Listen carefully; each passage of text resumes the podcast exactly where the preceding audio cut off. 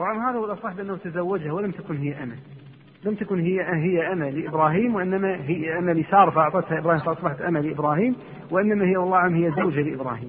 كما قال النبي صلى الله عليه وسلم ولدت من نكاح ولم أولد من سفاح النبي صلى الله عليه وسلم النكاح والنكاح معلوم هو عقد الزواج.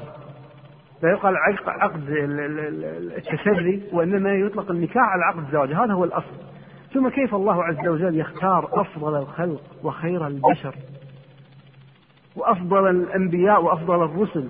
من سلالة أمه هذا يعني بعيد عن التصور أفضل الخلق وأشرف الخلق. يكون من سلالة أنا هذا يصعب تصور ولذلك والله أن أصح كما قال النبي صلى الله عليه وسلم ولدت من ولدت ولدت ولدت من نكاح والمولد من سفاح أن النبي صلى الله عليه وسلم ولد من نكاح فهاجر هي زوج لإبراهيم وليست هي أمة لإبراهيم. ولما هذا موقوف من قول أبي هريرة وهذا هو الأصح والله في هذه المسألة أنه أنه من قول أبي هريرة رضي الله تعالى عنه.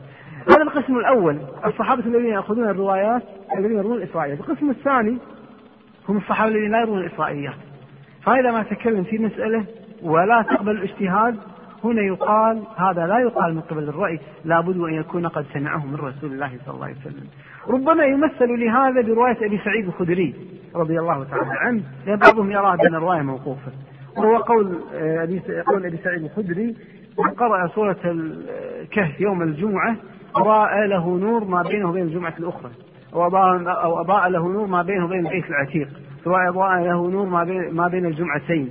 في رواية مرفوعة في رواية موقوفة حتى لو كانت موقوفة على أبي سعيد الخدري رضي الله تعالى عنه فهو لا يروي الإسرائيليات فهذا لا يقال من قبل الرأي وإنما قال لابد أن يكون سمعه من النبي صلى الله عليه وسلم. إذا عندما يتكلم الصحابة في التفسير في في المسائل الغيبية إن كانوا يرون الإسرائيليات ستتوقف على قول الصحابة. تقول هذا قول الصحابة. ولكن الصحابة الصحابة رضي ولكن الصحابة الذين لا يروون الإسرائيل يتكلمون عن الغيبيات تقول هذا لا يقال من قبل الرأي. ولذلك لا يتوسع الإنسان في مسألة كل ما قال صحابي قول يقول هذا لا يقال من قبل الرأي وجعله مرفوعا من النبي صلى الله عليه وسلم. فحرمة النبي صلى الله عليه وسلم عظيمة وحرمة نسبة الأقوال إلى النبي صلى الله عليه وسلم هذا أمر عظيم. ينبغي أن يتوقف فيه العبد. كلام التابعين الذين اعتنوا بالتفسير عن الصحابة رضي الله عنهم لأن التابعين خير الناس بين الصحابة وأكثر من الأهواء من بعدهم ولم تكن اللغة العربية تغيرت كثيرا في عصرها وكانوا أقرب إلى الصواب في القرآن من بعدهم قال شيخ الإسلام ابن تيمية إذا أجمعوا التابعين على الشيء فلا يغتاب من كونه حجة. فإن اختلفوا فلا يكون قول بعضهم حجة على بعض ولا على من بعده. ويرجع بذلك إلى لغة القرآن أو السنة أو الحكم بلغة العوام أو أقوال الصحابة في ذلك. وقال أيضا إن عدل عدل عن مذاهب الصحابة والتابعين وتفسيره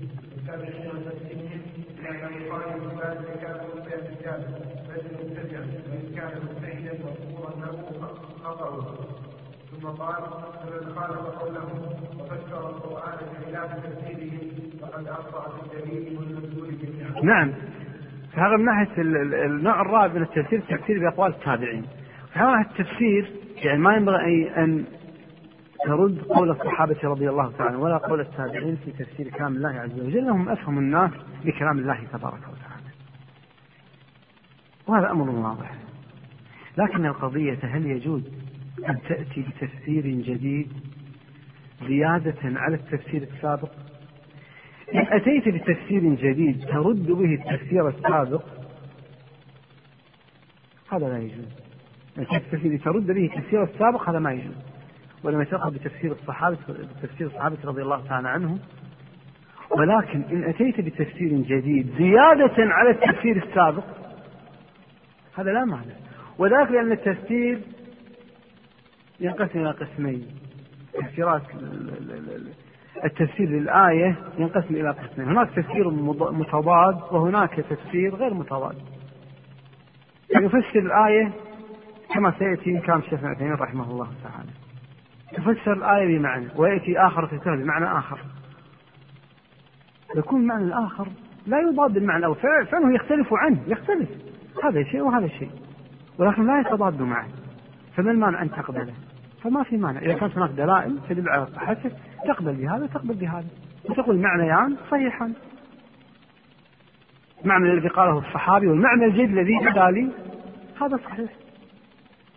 لكن أن تأتي بتفسير جديد وتدفع به تفسير الصحابة رضي الله تعالى عنهم بلا دليل وأقوالهم لا تخالف الآيات ولا تخالف السنة الصحيحة فتأخذ بتفسيرك أنت وترد ف وترد تفسير الصحابة رضي الله عنهم هذا ما يجوز. كما قال الله عز وجل والسابقون الأولون من المهاجر والأنصار والذين اتبعوهم بإحسان. فنفهم الدين كما فهمه الصحابة رضي الله تعالى عنهم. ومما يدل على جواز التفسير الجديد أن تأتي بتفاسير جديدة. وقول الله تبارك وتعالى بحيث التفسير الجديد لا يعارض التفسير السابق. ربما يختلف عنه لكن لا يعارضه من قول الله تبارك وتعالى ولا يحيطون به علما. الله عز وجل ما في أحد يحيط, يحيط بالله علما. والقرآن كلام الله وهو صفة من صفات الله. فلا يحيط أحد علما بصفة بهذه الصفة. ولا يحيط لا يستطيع أحد أن يكيف هذه الصفة فلا يستطيع أحد أن يحيط علما بالقرآن. وإنما الأصول تذكر نعم يذكرها الصحابة رضي الله عنهم. لكن إحاطة تامة ما في مجال الزيادة لا يحيط أحد علما بالله تبارك وتعالى وإنما الله عز وجل هو الذي يحيط علما بنفسه. فهذا يدل بأن القرآن وإن فسره الصحابة فهناك زيادات كذلك أخرى. ربما لم يذكرها الصحابة يأتي من بعدهم فيذكرونها كذلك في قول الله تبارك وتعالى وما يعلم تأويله إلا الله والراسخون في العلم كما في قراءة الوسط الراسخون في العلم يعلمون تأويله. والراسخون في العلم هذا مو مختصر فقط على الصحابة وإنما الصحابة ومن بعد الصحابة رضي الله تعالى عنهم. وكان قول علي رضي الله عنه في حديث البخاري إلا فهما لكتاب الله تبارك وتعالى يؤتيه يؤتيه الله من يشاء. أو يؤتيه الله من يشاء. وهذا أمر مو مختصر على علي رضي الله عنه علي رضي الله قال فهما أي إنسان يفهم القرآن الله عز وجل يعطيه من الذكاء ومن قوة ومن قوة الفهم فيستطيع أن يستنبط بعض الأمور. وتواتر وتواتر من تفاسير العلماء تختلف عن تفاسير الصحابة ولا ولا تتضاد معه.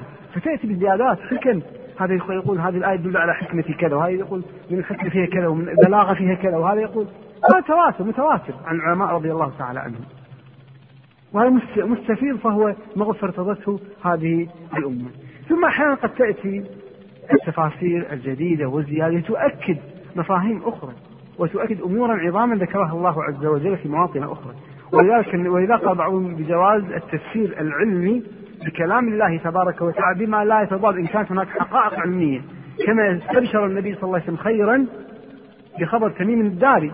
عندما أتاه ورأى امرا جديدا فأتى النبي صلى الله عليه وسلم فاستبشر النبي صلى الله عليه وسلم وجمع الصحابة. وجمع الصحابة فقال اني قد حدثتكم عن الدجال. فأمر تميما فتكلم عن الدجال فاستبشر النبي صلى الله عليه وسلم. حقائق وقعت فاستبشر بها النبي صلى الله عليه وسلم. وهذا يدل إن كانت هناك حقائق جديدة في اعجاز في الإعجاز العلمي في القرآن أو السنة تاتي بها تذكر الآية ثم تأتي بالإعجاز بالحقيقة به النظرية. لكن مسائل المسلمات أصبحت هنا تفسر بها القرآن هذا لا مانع وتؤكد بها القرآن. وثم قد فسرت في السابق عن الصحابة رضي الله تعالى عنهم. كما قال الجبال أوتاد والجبال أوتاد قال الوتد هو الذي يكون في باطن الأرض أكبر من ظاهره. الوتد تجعل باطن باطنه في الأرض أكبر من الظاهر الذي يظهر من المسمار إذا دقيت مسمار في الخيمة فثلاث ثلثي المسمار يكون داخل الأرض والثلث في الخارج. فقال هذا هو الوتد فكذلك الجبال الآن توصل من الجبال.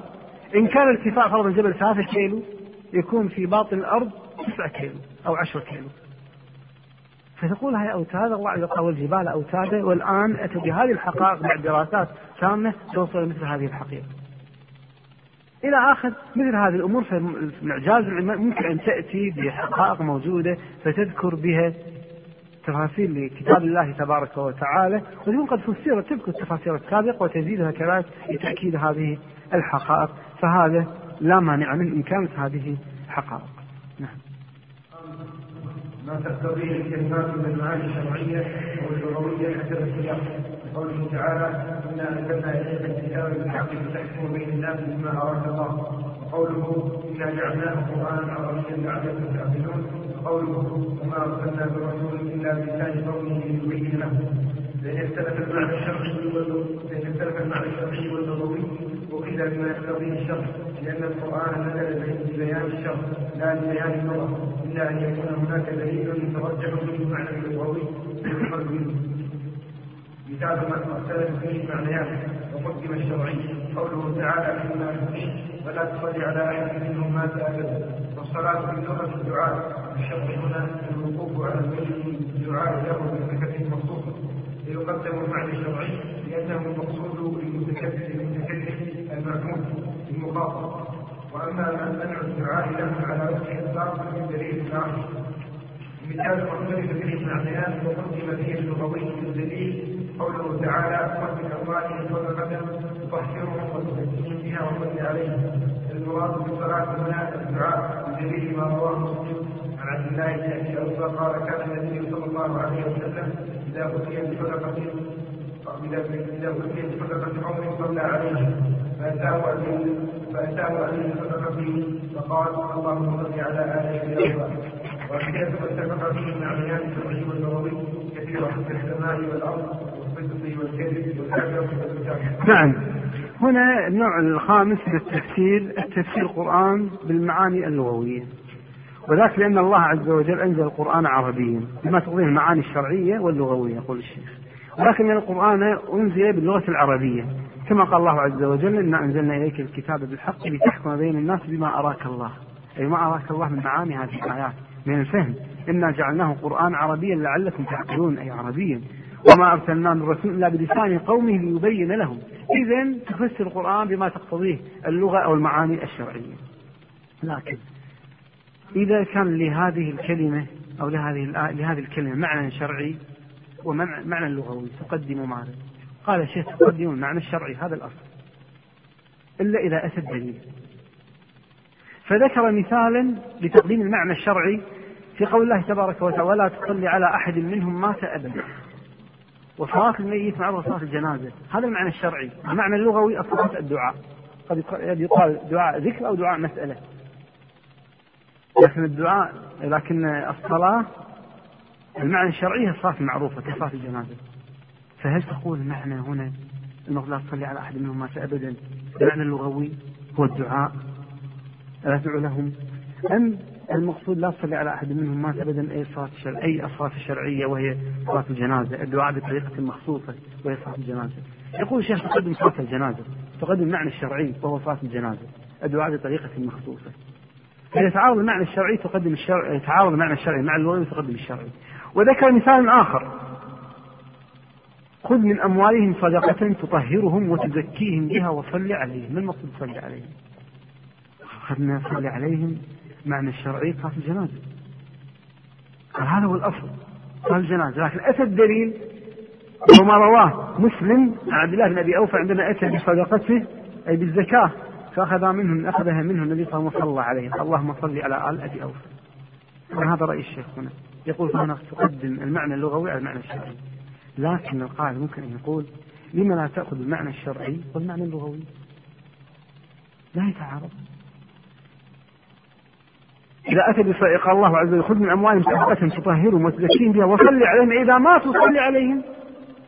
الدليل من القرآن فسر القرآن بالقرآن وفسر القرآن بالسنة وفسر القرآن بقول الصحابة وفسر القرآن بمعنى اللغوي. نأخذ هذه الأربعة هل فعلا لها أدلة؟ نعم. من القرآن. بأن المقصود هنا صلاة الجنازة المقصود هنا صلاة الجنازة لما؟ لأن الله تبارك وتعالى متى قال ولا تصلي على أحد منهم مات أبدا ولا تقم على قبره متى؟ ما هي الآيات التي وردت فيها؟ فيها قبل هذه الآية.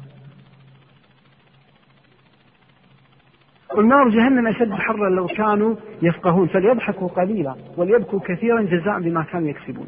فإن رجعك الله إلى طائفة منهم فاستأذنوك للخروج فقل لن تخرجوا معي أبدا ولن تقاتلوا معي عدوا. إنكم رضيتم بالقعود أول مرة فاقعدوا مع الخالفين. ولا تصلي على أحد منهم مات أبدا ولا تقم على قبره.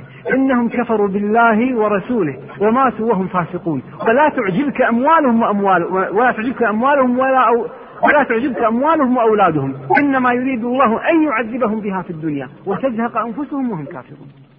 هذه الآيات وردت بعد الآيات التي وردت في بداية سورة التوبة. وهي قول الله تبارك وتعالى إن تصبك إن تصبك حسنة تسؤهم وإن تصبك مصيبة يقول قد أخذنا أمرنا من قبل ويتولوا وهم فرحون. قل لن قل لن يصيبنا إلا ما كتب الله لنا. هو مولانا وعلى الله فليتوكل المؤمنون. قل هل تربصون قل هل تربصون بنا إحدى إلا إحدى الحسنيين؟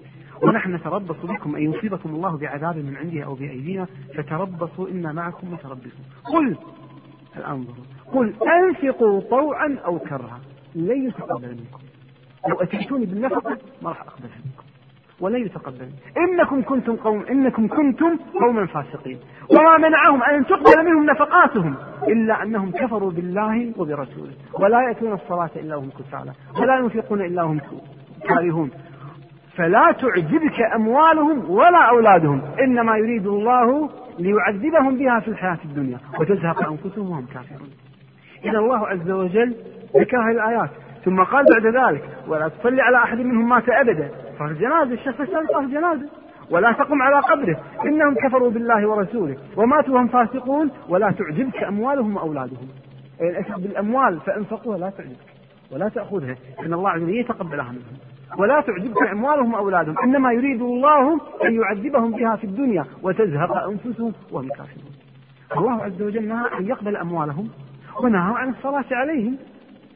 بينما في المقابل المؤمنين ماذا؟ اقبل صدقاتهم وصل عليهم. إن ماتوا صل عليهم.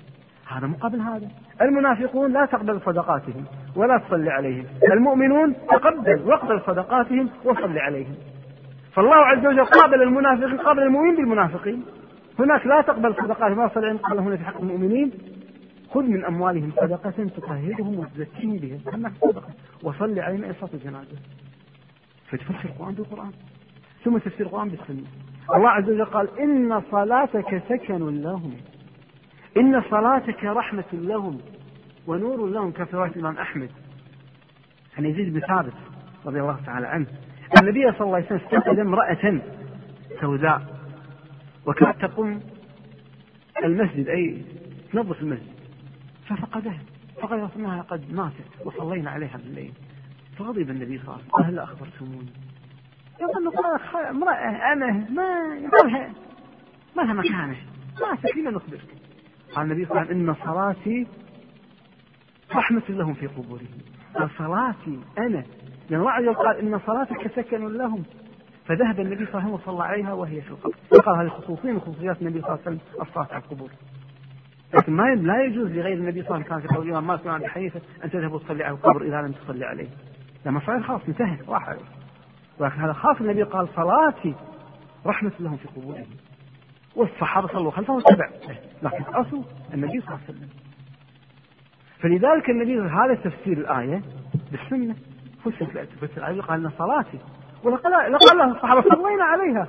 إذا تحققت الرحمة. قال صلاتي أنا. رحمة لهم في قبورهم. قال وصلي عليهم إن صلاتك تكتب لهم. ففسر النبي صلى الله عليه وسلم الآية بقوله وبفعله. كذلك قالوا عن عباس. في هذه الآية كما ذكر السرخسي قال بأن ابن عباس قال في هذه الآية وصل عليهم هذه صلاة الجنازة والأمر الرابع باللغة كذلك. هذا هذا الأمر عفوا هذا الأمر الأمر الرابع الأصل في الصلاة صلاة الشرعية الأصل في الصلاة هي الصلاة الشرعية لماذا نتجاوزها إلى معنى آخر؟ إذا ذكر حديث حديث مسلم صلى النبي صلى الله عليه وسلم زادها النبي صلى الله عليه وسلم تأخذ بالمعنى الشرعي وأدخل المعنى اللغوي فتكون الصلاة شاملة بجميع معانيها. إلى صواب طبعا هذا هو الأصح في هذه المسألة. نعم. الاختلاف الوارد في تفسير المشروع. الاختلاف الوارد في تفسير المشروع على ثلاثة أقسام الأول اختلاف في تفسير المعنى. هذا لا تأثير له. مثاله قوله تعالى وقضى ربك إلا تعبدوا الا إياه. قال ابن عباس قضى أمر قال مجاهد وصى وقال الربيع وقال الربيع بن انس اوجب وعاد الاختلاف معناها واحد من المتقارب فلا تأثير في هذا الاختلاف بمعنى الايه الثاني اختلاف اللفظ والمعنى والآية تحتمل المعنى لعدم التقارب بينهما. فيكون الجمع بين يكون الجمع بين هذا الاختلاف أن كل واحد من القولين ذكر على وجه التنزيل بما تعنيه الآية أو التنوير مثاله قوله تعالى اتل عليهم نبأ الذي آتيناه آياتنا فانسلخ منها فيتبعه الشيطان فكان كالغاوين. ولو شئنا لرفعناه بها ولكنه أخرج إلى الأرض واتبع هواه واتبع هواه قال ابن مسعود هو رجل من بني إسرائيل. وعن ابن عباس أنه رجل من أهل اليمن. وقيل رجل من أهل الجزار والجمع بين هذه الأقوال ان تحمل الآية عليها كلها لأنها تحتملها من غير تضاد ويكون كل قول ذكر على وجه التدين ومثال آخر قوله تعالى وكأسا دهاقا قال ابن عباس دهاقا مملوءا قال مجاهد متابعا قال عكرمة صافية ولا منافاة بين هذه الأقوال والآية تحتملها وتحمل عليها جميعا يكون كل قول من نوع من المعنى. نعم. بس قبل هذا الآن وصل عليهم آه، خذ من أموالهم صدقة تطهرهم وتزكيهم بها وصل عليهم من قال بأن المعنى الشرعي ما الدليل المعنى الشرعي؟ ما الدليل المقصود منها هاي الصلاة في الجنازة المعنى الشرعي؟ نعم؟ الأصل نعم الأصل أن تحمل المعنى الشرعي دليل ثاني نعم؟ الآية اللي بعدها أتت نعم ما سبق من قبلها من عدة آيات ذكرتها ثم الآية التي بعده ولا تعجبك أموالهم وأولادهم إنما يريد الله أن يعذبهم بها في الدنيا وتزهق أنفسهم كافر إذا تفسير القرآن بالقرآن من السنة هل ورد شيء؟ نعم صلاة النبي صلى الله عليه وسلم قال صلاتي رحمة لهم في قبورهم المعنى الدليل الصالح ما قال الصحابة ورد شيء؟ قال ابن عباس صلاة الجنازة الرابع هو هذا المعنى الشرعي ثم ذكر الشيخ بعد ذلك كتاب الوارد في التفسير المأثور. ذكر ثلاثة أقسام أما القسم الأول اختلاف في اللفظ دون المعنى. اختلاف الألفاظ أما المعاني متقاربة كما في قول الله تبارك وتعالى وقضى ربك ألا تعبدوا إلا إياه. قالوا قضى أمر. وقال بعضهم وصى. وقال بعضهم حكم. وقال بعضهم ألزم. فكلها معنى فعلا ألفاظ مختلفة. لكن معاني متقاربه قضى أمر. ألزم أوجب حكم وصى كلها معاني متقاربة. هذا اذا يحمل معنى جميع هذه المعاني المعاني متقاربة. أما الثاني واختلاف في اللفظ لا اختلاف في المعنى. هو الاختلاف نوعان. اختلاف ضباب اختلاف يضاده فهذا الاختلاف ذكر الشيء هذا اختلاف الآخر مو اختلاف ما في تضاد. فهنا الشيخ ذكر هذا هاي القضية قضية إن الاختلاف في اللفظ مع الاختلاف بالمعنى لكنه غير متضاد. فممكن أن تقبل هذا وتقبل هذا كما في قول الله تبارك وتعالى كما يسمى هذا الاختلاف اختلاف تنوع. اختلاف تنوع كما في قول الله تبارك وتعالى واتلو عليه نبأ الذي آتيناه آياتنا فانسلخ منها. من هو هذا؟ قال بعضهم رجل من أهل اليمن قال بعضهم رجل من بني إسرائيل وقال بعضهم رجل من أهل البلقاء. ربما هو رجل من أهل البلقاء سكن في اليمن وهم بني إسرائيل. وربما هناك رجل من بني إسرائيل وقع في هذا وهناك رجل أهل البقاء وقع في نفس الشيء وهناك رجل فالله عز وجل ذكر مثال يعم الكل. فما في مانع هذا تنوع. حصل لي هذا وحصل لي هذا وحصل لي ذاك اختلاف تنوع مو تضاد وذكر مثال آخر قال وكأس دهاقا قال بعضهم كأس دهاقا أي كأس مملوءة. وقال بعضهم التابعة تشرب ثم تشرب ثم تشرب. وقال بعضهم صافية.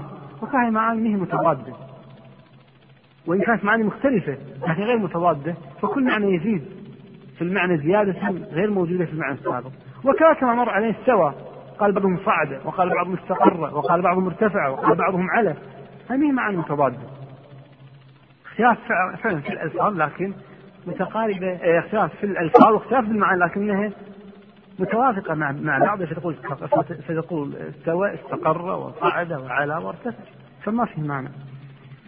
يعني الثالث اختلاف اللفظ والمعنى الآية لا تحتمل المعنيين المعنى استضاف الكلمة تحمل الآية على منهما في دلالة الصيام أو غيره مثال ذلك قوله تعالى إنما حرم عليكم الميتة والدم ولحم الخنزير وما أهل لغير الله به فمن اضطر غير باب ولا عاد فإن الله غفور رحيم. قال ابن عباس غير باب ميت ولا عاد في الأكل غير خالد على غير غير خالد على الإمام ولا في سبب والأرجح الأول لأنه لا دليل الآية على الثاني. ولأن المقصود من حد ما ذكر دفع الضرورة.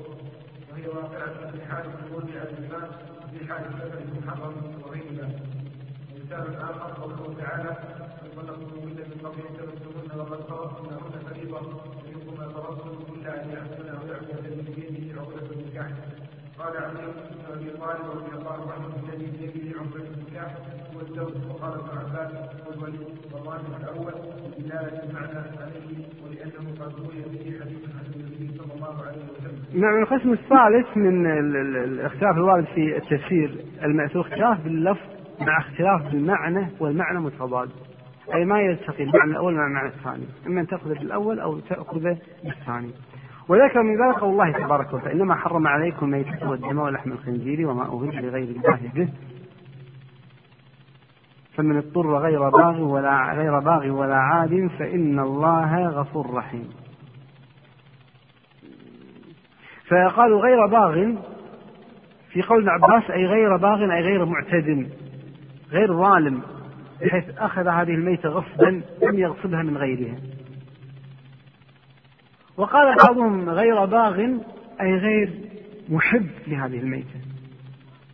غير باغ ولا عاد أي ولا متعدي فلا يأكل أكثر من حاجته. يأكل فقط مقدار الحاجة. فلا يغصبها ولا يأكل أكثر من حاجته. هذا التفسير الأول. التفسير الثاني قال غير باغ أي لم يخرج للسفر سفر محرم وإنما سفر مباح ولا سفر فيه اعتداء. على السفر محرم ما يجوز أن يأكل الميتة. إن سفر محرما وأحتاج يأكل ما يجوز أن يأكل الميتة. يقول أنا كيف؟ ما المقصود؟ فربما تكون ميتة غير ما ما بغى وجدها ملقى لكن قد سافر سفرا محرما. هل يجوز يأكل؟ إن قلنا بالقول الأول نعم يجوز، القول الثاني ما يجوز، في تضاد بالاثنان الآن، نأخذ بقول؟ ما في هذا القول؟ الأول هو القول الصحيح. الأول هو القول الصحيح أن الإنسان ولكن الإنسان إذا خرج من المعصية لو لم يأكل مات. هل كذلك يقضي على نفسه بالموت؟ ما يصلح مثلا سهل ما يقتل ولا كذا ولكن يقضي على نفسه بالموت. فيجوز يأكل ميتة ولكنه آثم على ما هو واقع فيه. وذاك لأن أكل ميتة ما لها رخصة أكل ميتة ما علاقة بالسفر ما لها علاقة بالسفر لها علاقة بعدم لو كنت في الحضر وما وجدت أكل تكاد تموت يجوز يجوز لك أن تأكل ميتة فالميتة ما لها ما تسمى رخص السفر. لو كانت من رخص السفر نعم ما يجوز له أن يترخص. لا يقتل الصلاة ولا يفطر نعم ما يجوز. له لكن الأكل ميت ما له علاقة به لا تكون رخص السفر. حتى في الحضر لو لم تجد شيئا جاز لك أن تأكل ميتة فلذلك يقول الشيخ مع أن أصبح هناك هنا نوع من التضاد فتأخذ بالقول الأول. ثم ذكر القول الثاني في قول الله تبارك وتعالى وان طلقتموهن من قبل ان تمسوهن ثم قال الله عز وجل الا يعفون أو يعفو الذي بيده عقدة النكاح. لا يعفون أي النساء المرأة تعفو عن نصفها. رجل طلق امرأة قبل أن يمسها وقد فرض لها المهر وسمى المهر. الآن تأخذ هي نصف المهر تأخذ نصف المهر ويأخذ هو النصف الآخر. الله عز وجل الا أن تعفو إلا يعفون. إلا إذا المرأة تنازلت عن نصفها قالت نصفه خذ.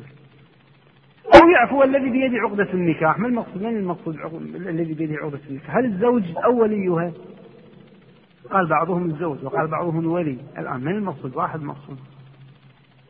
فيرجح الشيخ هنا يقال ابن عباس هو الولي وقال علي بن طالب هو الزوج. ورجح الشيخ القول الأول قال لأن روي فيه حديث روي فيه حديث. وقول الشيخ روي فيه ضعف. وفعلا حديث مروي من طريق بن لهيعه عن عمرو بن شعيب مرسلا. ففيه ضعف عمرو بن آه، ضعف بن لهيعة ثم ذلك الارسال وفي رواية أخرى عن بن لهيعة عن عمرو بن شعيب عن أبيه عن جده. قال هو الزوج. نفس القول. لكن القضية اضطرب فيه بن لهيعة. بن لهيعة فيه ضعف واضطرب فيه. تارة يرسله وتارة يصله. فهو وهو ضعيف ففيه اضطراب فيه ضعف. ما يصح الحديث. الرواية ما تصح. لأن النبي صلى الله عليه وسلم فسره بالزوج الشاهد من هذا الاختلاف الوارد في المأثور ثلاث أنواع. ما هي يا جماعة؟ نعم. اختلاف في اللفظ والمعنى. ناخذ النوع الأول اختلاف باللفظ دون المعنى. والنوع الثاني اختلاف اللفظ والمعنى دون تضاد. النوع الثالث نعم اختلاف المعنى الاختلاف اللغة والمعنى متضاد. نعم. ترجمة القرآن؟ ترجمة لغة تطلق على معاني ترجع إلى البيان والإيضاح وفي الاصطلاح التعبير عن الكلام بلغة النصرة ترجمة الصلاة التعبير عن معناه بلغة النصرة والترجمة نوعان.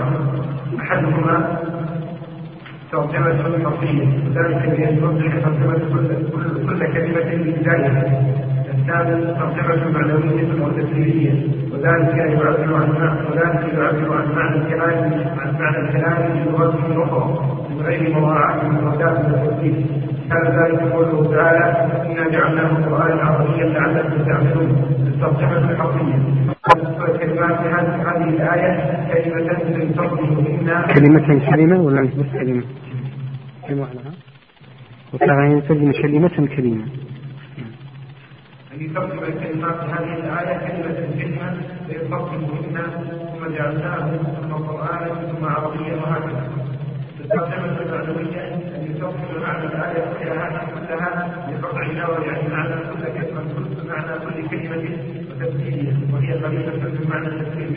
نعم. ذكر الشيخ هنا الترجمة الترجمة للقرآن قال الترجمة تبقى على معاني ترجع إلى البيان والإيضاح. معاني الترجمة البيان والإيضاح. وفي الإصلاح يقول التعبير عن كلام بلغة أخرى. تعبر عن هذا الكلام بلغة أخرى عن كلام العربي بكلام عن كلام الأجنبي بكلام عربي عن كلام الفارسي بكلام عربي وفي الاصطلاح. أما ترجمة القرآن التعبير عن معناه بلفظ بلغة أخرى. أي توضيح المعنى بلغة أخرى. والترجمة نوعان. ترجمة حرفية. تقول الثروة في اللغة الإنجليزية كذا. وتقول الجنة باللغة الإنجليزية كذا. وتترجم كلمة كلمة حرف حرف. ترجمة حرفية. والنوع الثاني ترجمة معنوية. ترجم المعنى. تقول معنى هذه الآية هو كذا وكذا ترجمة معنى عام تعطي لهذه الآية. فما تأخذ كلمة كذا وكلمة كذا وكلمة كذا. فإذا هناك ترجمة حرفية أن تفسر أو أن تترجم عن كل كلمة تضع مكانها وإزاءها كلمة أخرى أو ترجم المعنى تقول معنى هذه الكلمة أو معنى هذه الجملة كذا وكذا إلى آخره. نعم. الترجمة الحرفية بالنسبة للقرآن الكريم سعيدة عند كثير من أهل العلم وذلك لأنه اشترط في هذا النوع من الترجمة شروطا لا يمكن تحققها معنى شروط؟ ولا شروط؟ شروط. لأنه يشترط في هذا النوع من الترجمة شروط. لا يمكن تحققها مع نوعين وجود في اللغة المفضل إليه المفضل إليها بإزاء بإزاء حروف حروف اللغة المفضل منه. وجود أدوات من معاني اللغة المفضل إليها مساوي أو متشابه للأدوات اللغة المفضل منه. تماثل اللغة المستقبل منها وإليها بترتيب الكلمات وتفكيكها في الجمل والصفات والإضافات وقال بعض العلماء إن الترجمة الحرفيه يمكن تحققها في بعض إيه ونحو ولكنها وإن أمكن تحققها في نحو ذلك محرمه لأنها لا يمكن أن تؤدي المعنى بكماله ولا تؤثر في النفوس تأثير القرآن العربي المبين. ولا ضرورة ولا ضرورة تدعو إليها للاستغناء عنها بالترجمه المعنويه وعلى هذا الترجمه الحرفيه اذا امكنت عده في بعض الكلمات كلمة معتشرة اللهم أن يترجم يترجم أن يسجل كلمة خاصة بلغة بلغة من يخاطبه يفهمها أن يسجل التركيب التركيب كله فلا بأس. نعم. النوع الأول ترجمة الحرفية يقول الشيخ كأنها هذه ما تصلح وما تجوز بل ما تتحقق. وذاك لأنها يشترط لها شروط. الترجمة الحرفية. أن تكون في اللغة الأخرى يعني هناك كلمة فرضا تترجم اللغة القرآن إلى الإنجليزي. كلمة في اللغة الإنجليزية كلمة واحدة تساوي معنى استوى تساوي كلمة استوى في اللغة العربية. مو موجود ما يوجد كل كلمة لابد أن تكون لها كلمة مقابلة مساوية لها في المعنى ما تخرج عن معناها. ومساوية لها تماما في اللغة الأخرى. هذا مو ثم الأدوات وهو الأسلوب المستخدم. سواء من حرف الواو أو كذا أو أسلوب معين أو استفهام إنكار أو إلى آخره. أسلوب معين لابد يكون موجود كما في اللغة العربية يكون موجود في اللغة الثانية تماما الأسلوب مساوي للأسلوب في اللغة العربية. والأدوات متساوية. وهذا مو موجود غير موجود. ثم تماثل يقول اللغتين مترجم منها وإليه في ترتيب الكلمات. في بعض الكلمات اللغة الإنجليزية تقدم كلمة على أخرى حتى تبين معي. إذا قال بعض ترجم الانجليزي اخذ من الشمال اخذ من اليمين للشمال يطلع لك المعنى. فتقدم كلمة على أخرى عكس اللغة العربية. فيقول لابد ان تكون اللغة الأخرى لا نفس ترتيب اللغة نفس ترتيب الكلمات وهذا مو حاصل أما الأمور ما هي حاصلة. إذا ما تتحقق هذه الترجمة. بل حتى في اللغة العربية لو تريد أن تقول أريد أن أترجم القرآن من اللغة العربية للغة العربية ما تستطيع.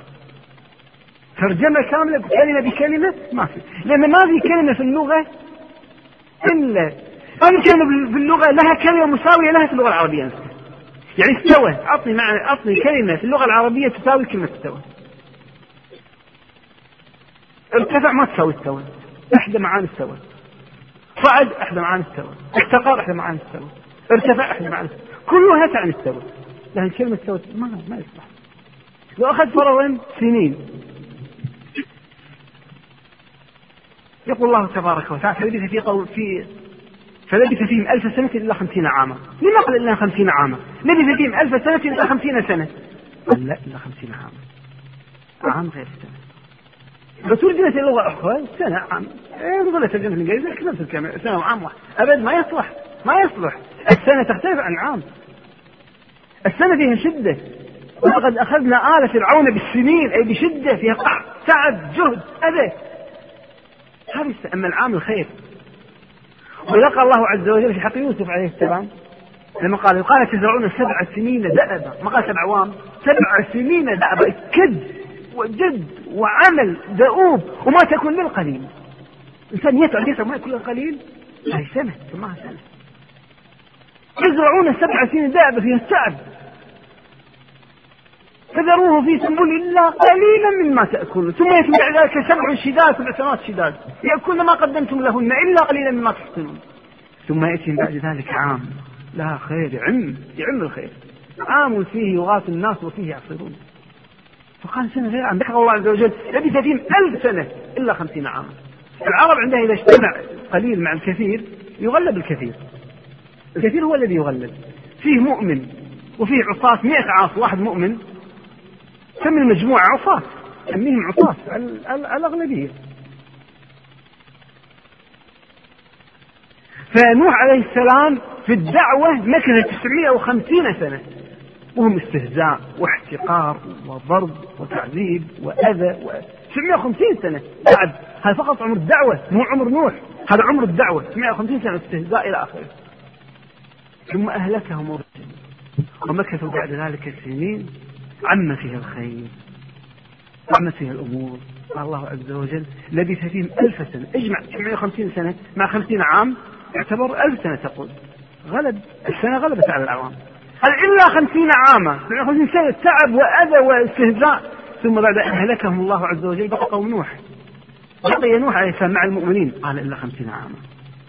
فيها خير وفيها دعوة وفيها الحمد لله انتهت. انتهى الفساد انتهى انتهى عدل الكفر.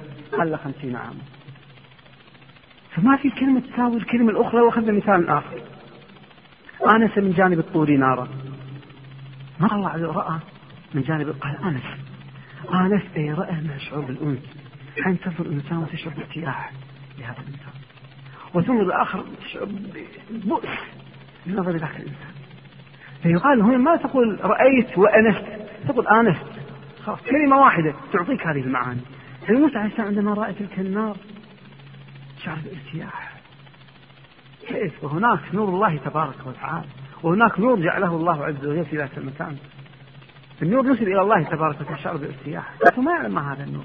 قال آنس من جانب من جانب الطور ما قال رأى من جانب الطور نارا إذا حقيقة حتى في اللغة العربية الكلمة لا تساوي الأخرى. ولا من جمال اللغة. الكلمة لا تساوي الأخرى. تكتب باللغات الأخرى. إذا ما يصلح. أن تترجم حرفيا اللغة ما يصلح. نعم.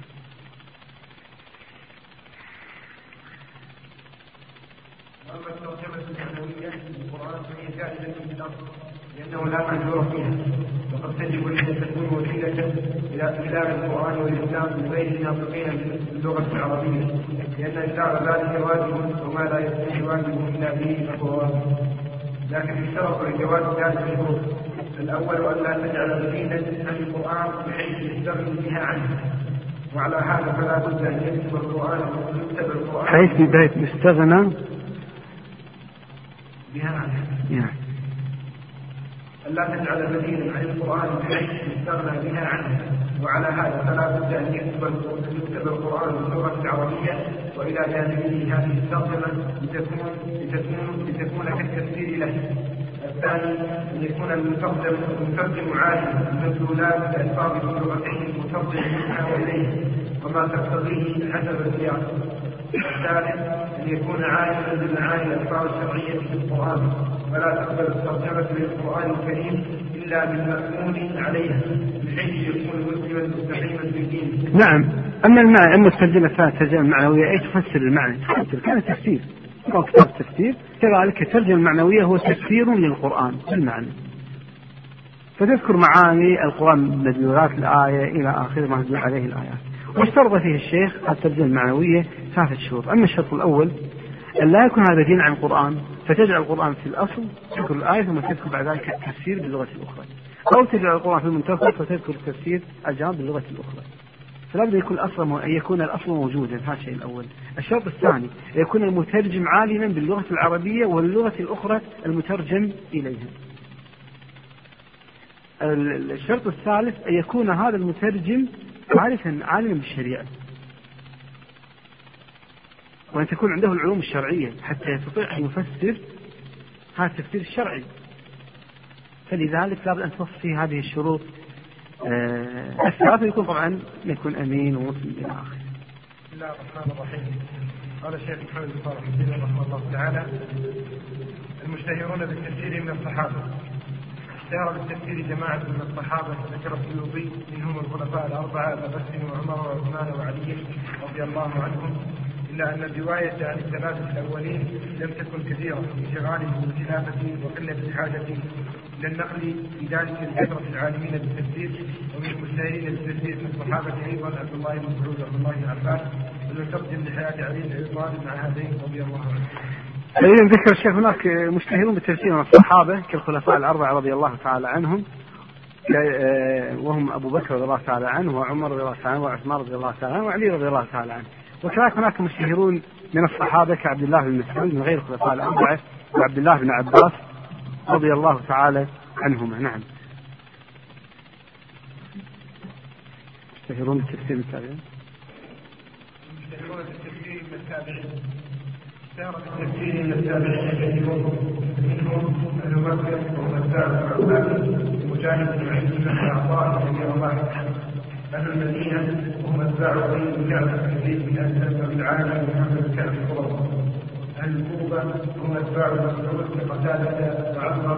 من نعم المشتهرون بتفسير التابعين رضي الله تعالى عنهم منهم أهل مكة ومنهم أهل المدينة ومنهم أهل الكوفة. أما من أهل مكة من تتلمذ على يد ابن عباس كمجاهد وعكرمة وعطاء وأما أهل المدينة من تتلمذ على يد أبي بن كعب ومن تبع أبي بن كعب كمحمد بن كعب وأبي العالية وزيد بن أسلم. وزيد بن أسلم بن أسلم وهو مولى عمر رضي الله تعالى عنه. أما أهل الكوفة هم أتباع ابن مسعود. ما يشترط المقصود من أتباع ابن مسعود أي تتلمذ على ابن مسعود وإنما قد تتلمذ على من تتلمذ على ابن مسعود. كعلقمة وكذلك الشعبي واما قتال تلمذ على يد الحسن والحسن تلمذ غير على يد يعني انس والى غيره من صحابه رضي الله تعالى عنهم القران محكم تنوع القرآن الكريم باعتبار الإحكام والتشابه إلى ثلاثة أنواع النوع الأول الإحكام العام الذي وجد به القرآن كله مثل قوله مثل قوله تعالى مثل قوله تعالى كتاب أحكمت آياته ثم فصلت من لدن حكيم خبير وقوله الإسلام الله تلك آيات الكتاب الحكيم وقوله وإنه في الكتاب لدينا لعلم حكيم معنى هذا الإحكام الإتقان والجهد ألفاظه ومعانيه فهو في غاية الفصاحة والبلاغة أخباره كلها فقه نافع ليس فيها كلم ولا تناقض ولا لفظ لا خير فيه. لا ولا لفظ لا خير فيه. وأحكامه كلها عدل ليس فيها يوم ولا تعاون ولا ولا حكم سليم النوع الثاني التشابه العام الذي وصف به القرآن كله. مثل قوله تعالى الله نزل احسن الحديث كتابا متشابها ثانيا يقشعر منه جلود الذين يخشون ربهم ثم تلين جلودهم وقلوبهم إلى ذكر الله. ومعنى هذا التشابه أن القرآن كله يشبه بعضه بعضا. بالكمال والجود والغايات الحديثة ولو كان من عند غير الله لوجدوا فيه اختلافا كثيرا. نعم القران محكم ومتشابه. أما الأحكام هناك أحكام عام وتشابه عام وهناك أحكام خاص وتشابه خاص أما الإحكام العام هو أن القرآن محكم الإحكام هو من الإتقان أحكمه أحكم الصنعة أي أتقنها وأجادها فقال الإحكام العام القرآن كله كل آية فيه محكمة. المقصود الإحكام العام يعني كل آية فيه محكمة. هذا الإحكام العام. في القرآن كل آية فيه محكمة أي كل آية فيه متقنة. وسواء من ناحية الألفاظ أو من ناحية المعاني. انتقال الألفاظ محكمة.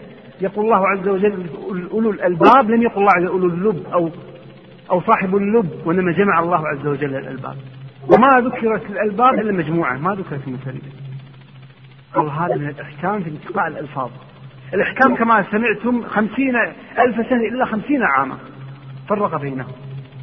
سبع سنين ثم قال ثم يأتي عام ثم يأتي بعد ذلك عام فيه وها في النار قال ما وردت الرياح في القرآن إلا في وجه الخير.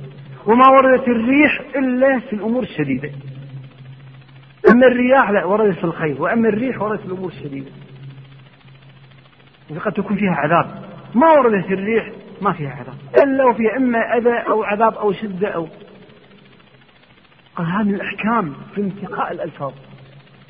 وكذلك في انتقاء الألفاظ وكذلك في في المعاني وفي الأسلوب. فكل آية محكمة في المعنى وفي الأسلوب وفي اللفظ وفي في كل شيء. كل آية لذلك من أحكام عام. كما قال الله عز وجل كتاب أحكمت آياته. ثم فصلت من لدن حكيم خبير. كل آية محكمة هذا أحكام. عام وقال تعالى إنه في أم الكتاب لدينا لعلي لعلي حكيم. فلذلك يقول لا يعني كلها بلاغة وكلها فصاحة قمة البلاغة وقمه الفصاحة لا كذب لا تناقض لا لغو بل كله فيه الخير. والأحكام كانت الواردة في القرآن كلها أحكام عدل.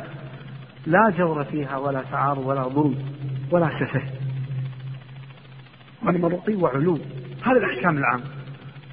والتشابه العام كل آية كذلك متشابهة. هذا التشابه العام. كل آية تشبهها آية أخرى في مكان آخر. تصدقها وتؤكدها.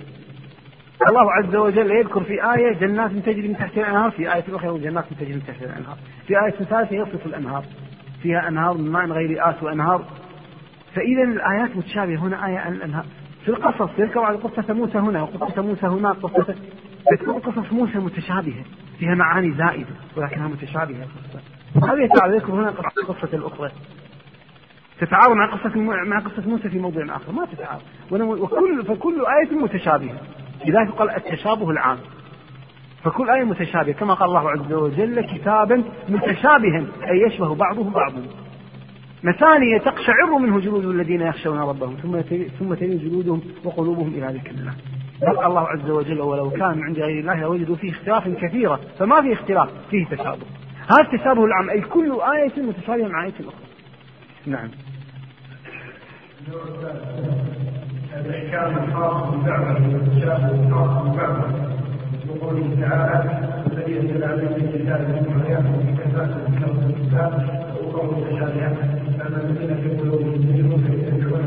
الذين ما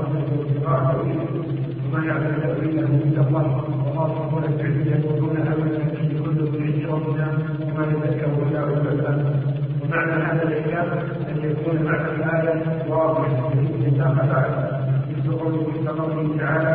يا أيها الناس إنا خلقناكم من ذكر وأنثى وجعلناكم شعوبا وقبائل لتعارفوا لتعارفوا وقوله يا أيها الناس اعبدوا ربكم الذي خلقكم من مدينه قبلكم لعلكم تتقون. وقوله ما حب الله بين ارحمكم وقوله حكمت عليهم الليلة والدم ولحم الخنزير وما ظل غير الله وأمثال ذلك كثيرا. وحرم الربا من عندك ولا كتاب؟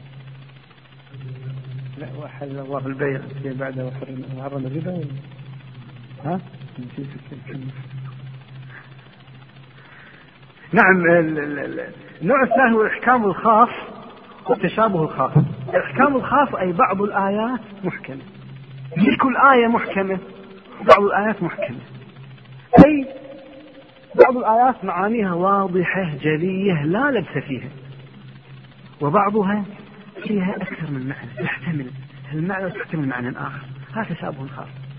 إذا إحكام خاص أن تكون بعض الآيات واضحة بينة لا شبهة فيه مثل قل هو الله أحد لا شبهة فيها.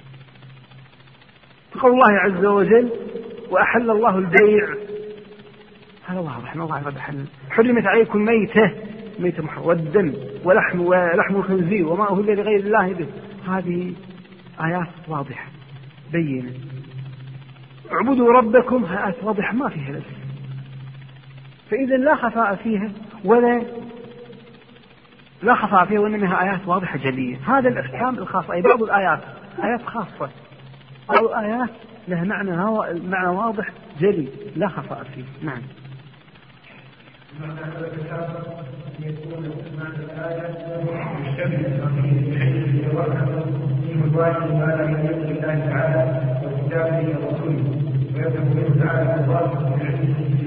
نعم هذا التشابه الخاص. سواء في قول الله تبارك وتعالى منه آيات آيات محكمات هن أم الكتاب أي بعض الآيات. الأحكام الخاصة وأخرى متشابهة بعض الآيات هذا التشابه الخاص. والتشابه الخاص يكون مع الآية خفي. ربما يكون لها أكثر من معنى وربما لا يعرف ولا يعرف بعضهم معناها. فقد يفهمها يكون النبي صلى الله عليه وسلم قد فهمها وقد يكون عالم فهمها الراسخ في العلم فهمها وبعضهم لم يفهمها. فهنا تكون قد تشابهت واشتبهت على بعض الناس. فإذا هذا التشابه الخاص. فربما يكون لها أكثر معنى ربما تشتبه على بعض الناس وربما تخفى على بعض تخفى على بعض العلماء ويعلمها بعض العلماء. نعم ثم ذكر الشيخ أمثلة. له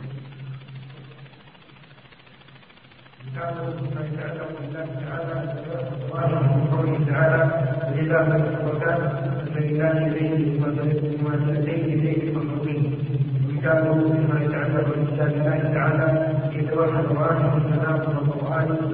بعضه بعضا يقول ما أصابك من من الله وما من سيئة من في آخر وكل من عندك والكل من الله ما حسنة يقول من من والكل من الله وما لا لا يقوم لا يكاد يقوم كتابا فيما يتعلق برسول الله قوله تعالى مما انزلنا اليك فاسال الذين يقرؤون الكتاب من قبل لقد جاء في حق القوم فلا تكونن من المبتدئين أن النبي صلى الله عليه وسلم كان شاكرا بما انزل إليه. موقف الراسخين في العلم والسائلين إلى المتشابه إن موقف الراسخين في العلم بدون متشابه وموقف السائلين عن بينه الله تعالى فقال السائلين فأما الذين في قلوبهم زيغ فيتبعون ما تشابه ابتغاء الفتنه وابتغاء التوحيد فقال صلى الله عليه وسلم وقاصدون العلم يقولون امنا به كل من عند ربنا والسائلون يستعملون من هذه الايات المشابهات وهي بالنسبة وهي بالنسبة عن كتاب الله وفتنه الناس عنه تأويله بغير ما أراد الله تعالى يظنون فيؤمنون وأما الراسخون في العلم فيؤمنون بأن ما جاء في كتاب الله تعالى فهو حق فيه اختلاف ولا تناقض لأنه من عند الله. فلو كان من عند ولو كان من عند غير الله لوجدوا فيه اختلافا كثيرا وما جاء من عند نعم قال في قول الله تبارك وتعالى منه آيات محكمات هن أم الكتاب وأخرى متشابهات. أما الذين في قلوبهم زيغ فيتبعون ما تشابه منه. يبحث عن المتشابه ويجعل هو الأصل. ما يجعل المحكم هو الأصل يجعل المتشابه هو الأصل. أما الذين في قلوبهم زيغ فيتبعون ما تشابه منه ابتغاء الفتنة وابتغاء تأويله. وما يعلم تأويله إلا الله والراسخون في العلم. قالوا هنا في قول الله تبارك وتعالى في هذه الآية أن هناك آيات واضحة وهناك آيات مشتبهة. إن اشتبهت عليك بعض الآيات ارجعها وأنزلها على آيات محكمة. الله عز وجل يقول إنا نحن نزلنا الذكر. إنا تقول للمجموع أي مجموعة. من الذوات تقول عن نفسها إنا. وقد وقد يقولها العظيم كان له جنود وهو عظيم بالعظمة يقول عن نفسه إنا. الآن إنا هل تعني هناك عدة آلهة؟ تعني بأن الله عز وجل واحد عظيم؟ قال إنا. احتمال هذا المعنى احتمال المعنى الثاني. ترجعها إلى الآيات هذه آية متشابهة الآن هل معنى إنا؟ ترجعها إلى الآية المحكمة قل هو الله أحد. هذه آية محكمة؟ ما يكون الأصل المتشابه وتأتي إلى المحكم وتحاول أن تلوي عمق المحكم وإنما المحكم كما هو قل الله أحد ثابت جبل فتأتي إلى المتشابه وتنزلها على المحكم. فإن كان إن قد يكون عظيم الواحد العظيم الذي له جنود وله عظمة يقول عن نفسه إن فهي توافق هو الله أحد. أو تقول إن يعني عدة آلهة. فما المقصود؟ هذه تتعارض مع قول الله أحد. إذا تقول قول أحد هذه آية محكمة فتأتي المتشابه الذي يوافق المحكم تقول هذا المقصود من المتشابه هو المتشابه هو الذي يوافق المحكم. العظيم الذي له جنود فيتكلم بعظمته يقول إنا فإذا هذا الذي هذا المؤمن يقول بهذا. فالذي يعلم هذا هم الراسخون في العلم. وما يعلم تأويله إلا الله والراسخون في العلم على قول من وصل. وأما من وقف وما يعلم تأويله إلا الله أي حقيقة وهو حقيقة الصفات. حقيقة الصفات لا يعلمها إلا الله. أما الراسخون في العلم لا يعلمون حقيقة صفة الله يعلمون معانيها لكن كيفيتها ما يعلمونها. يقولون كيفية هي حقيقة الشيء هي كنه الشيء يقولون آمنا به لا نعلم الكيفية. أما المعنى نعرف معنى استوى على وارتفع وصعد واستقر. اليد معروفة المعنى الوجه معروف المعنى. لكن كيفية وجه ما نعلم حقيقة الوجه ما نعلم. نرجع إلى الله عز وجل. هذا في آية الوقف. ولا يعلم تأويله إلا الله أي كيفية هذه الصفات الغيبية لا يعلمها إلا الله. أما الراسخون في العلم يقولون آمنا به كل من عند ربنا. نعم ثم ذكر هنا ذكر في السابق أمثلة وشبهات ومتشابه ثم ذكر الردود عليها وتوضيحها نعم.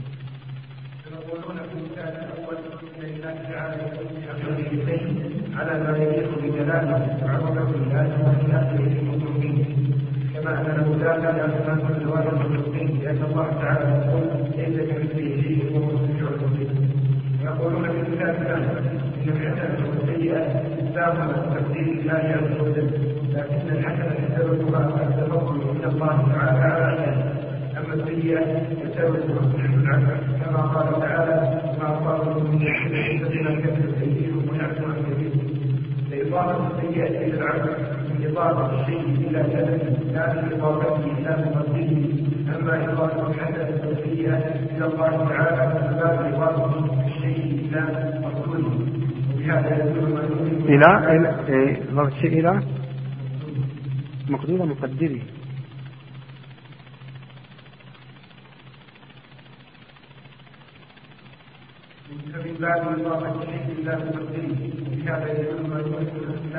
مقدره بين نعم ذكر المتشابه الآية الأولى الآية الأولى متشابهة فيها قول الله تبارك وتعالى إله مبسوطتان. قال بعضهم بعضهم مبسوطتان أي كأيدينا ما يلزم هذا. مبسوطتان لله عز وجل يدان. أتفهم معنى اليدين؟ قال نعم أفهم معنى اليدين. هل يلزم من كون الله عز وجل يدين أن تكون كيديك؟ ما يلزم هذا. فما حاجة للتمثيل فتأتي إلى الآية المحكمة ليس كمثله شيء. هذه محكمة. والله عز وجل أثبت نفسه بيدين تقول الله عز وجل يدين ليست كأيدينا ما في تعارض. فإذا تنزل الآية اللي فيها تشابه الاحتمال تعني التماثل تنزلها على أنه لا تماثل فتثبت اليدين بلا تماثل. وفي قول الله تبارك وتعالى إن تصبك حسنة يقول هذه من إن تصبهم حسنة يقول هذه من عند الله. وإن تصبهم سيئة يقول هذه من يقول كل من عند الله. الله قال السيئة والحسنة من عند الله. وفي الآية التي بعدها تمام في سورة النساء قال ما أصابك من حسنة فمن الله وما أصابك من سيئة فمن نفسك. فكيف التوفيق؟ إن شاء الله يخلصون الكتاب هذا في ست حصص كل حصة ساعة إلا المسألة هذه واحدة في كتاب القدر عن موضوع القدر. الله عز وجل يقول في هذه الآية ما أصابك من حسنة فمن الله. أو إن تصب حسنة يقول هذه من عند الله وإن تصب سيئة يقول هذه من عندك. القضية هناك أسباب ونتائج. الأسباب منك أنت والنتائج تعلقها بالقدر. أنت تدرس لكن ما نجحت الأمر. ما يرجع غير لا يرجع إليك. ابن درس درس درس الابن. ويعلم الأب في نهاية الأمر رسل. يأتي الأب كس على الوجه ما يصح يقول درست جزاك الله خير. بليت ما عندك. أنت تدرس السبب والنتيجة من لا علاقة لك بالنتيجة. أنت بذلت السبب لتستصح في نهاية الأمر أصبت بالمرض أو أصيب بالمرض. ما لك علاقة في الموضوع هذا؟ السبب منك والنتيجة تعزى إلى القدر. نتيجة حسنة وسيئة تعزى إلى ما هو مكتوب آدم عليه السلام أكل من الشجرة. الأكل من الشجرة سبب أم ليس بسبب؟ سبب الإخراج من الجنة. النتيجة أخرج من الجنة. هذه نتيجة. السبب يحاسب به آدم والنتيجة تعزى القدر ما يحاسب عليها آدم. أنت موسى قال لآدم أنت أخرجتنا من الجنة احتج آدم وموسى.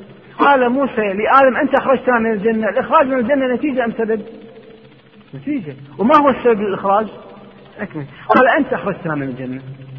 قال موسى أنت موسى الذي كلمك الله تكريما وخط لك التوراة بيده. ألم تعلم الله عز وجل قد قدر عليه قبل أن يخلق الخلق بكذا وكذا سنة؟